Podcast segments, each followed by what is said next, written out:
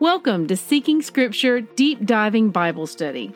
I'm Christy Jordan, and I want to help you develop a first hand relationship with the whole Word of God. For links and graphics mentioned in my podcast, please visit the corresponding post on seekingscripture.com. May Yahweh bless the reading of His Word.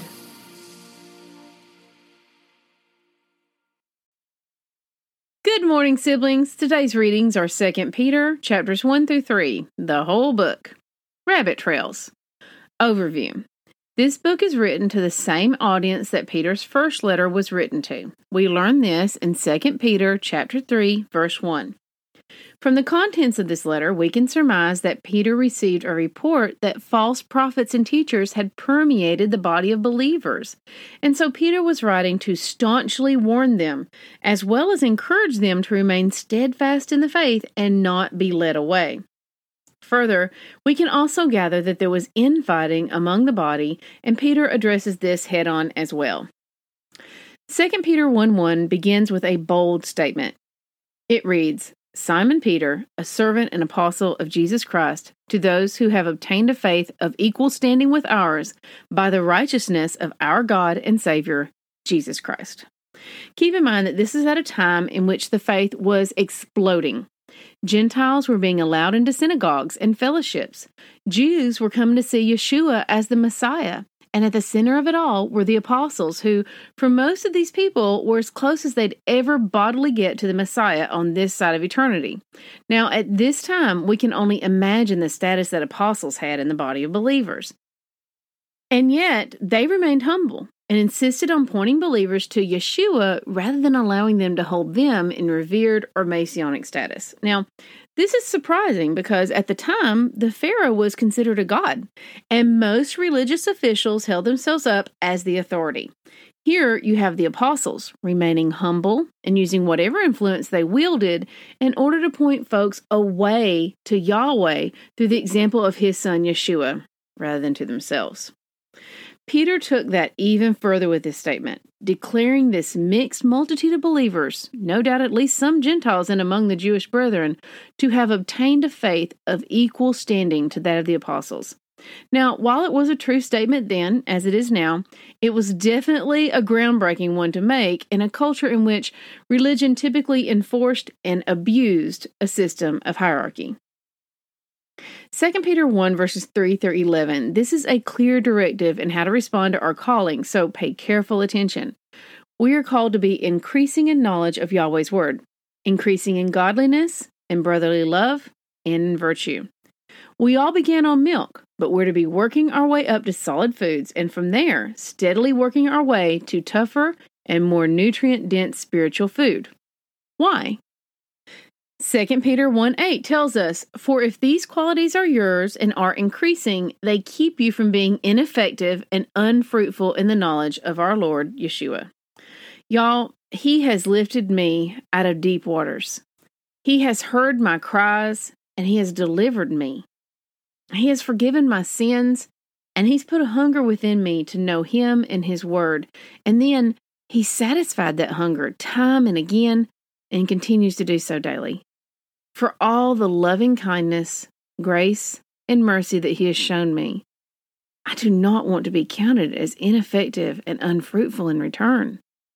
We have one life here on this earth. Let us not get distracted by the drama, the temptation, and the sparkly things. When our Father calls out to us, let us be pay atten- paying attention so that we immediately answer that call.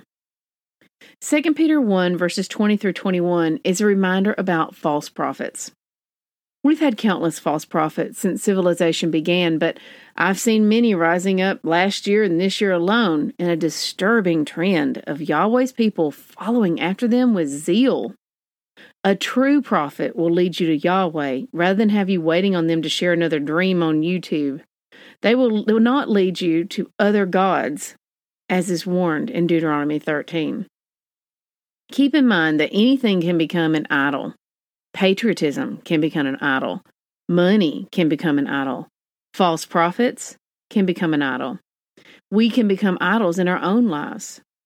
Here's what I know and what has proven true time and time again. You can always trust in Yahweh's word. You can always, always, always trust in His word.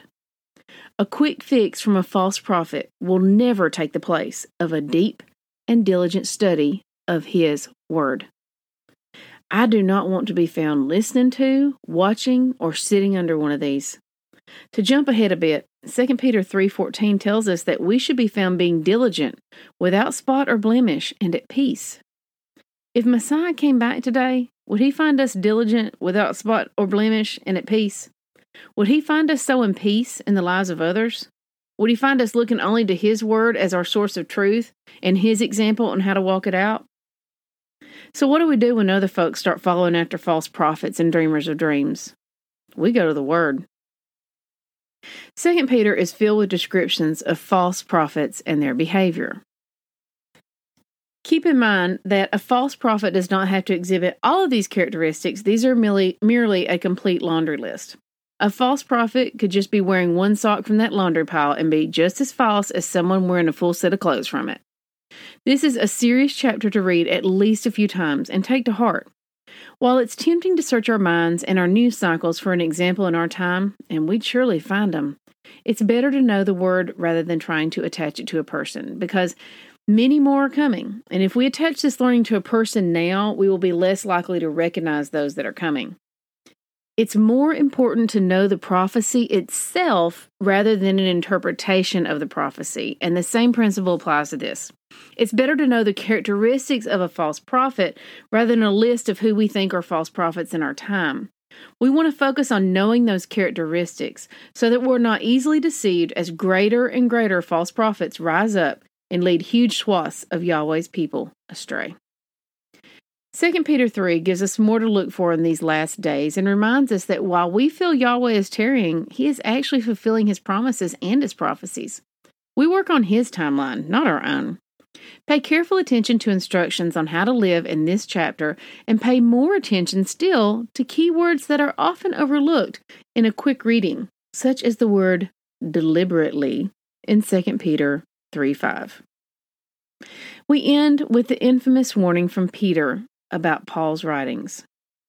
Living in a society of believers overshadowed by antinomian and Paulinist doctrine today, this is ominous to read. 2 Peter 3, verses 14 through, through 18. Therefore, beloved, since you are waiting for these, be diligent to be found by him without spot or blemish, and at peace.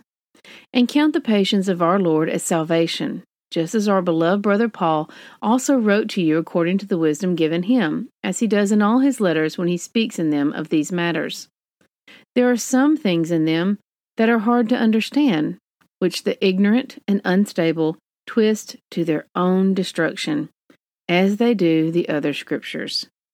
You, therefore, beloved, knowing this beforehand, take care that you are not carried away with the error of lawless people and lose your own stability but grow in the grace and knowledge of our Lord and Savior Jesus Christ. To him be the glory, both now and to the day of eternity. Amen. Let us grow in the grace and knowledge of our Lord and Savior and bring glory to him now and to the day of eternity. We are nearing the finish line. Rock Hazak. Test everything. Hold tight to what is good. 1 Thessalonians 5:21. We are saved by grace alone. Obedience is not the root of our salvation, but it is the fruit. May Yahweh bless the reading of His Word. I love y'all. Bye bye.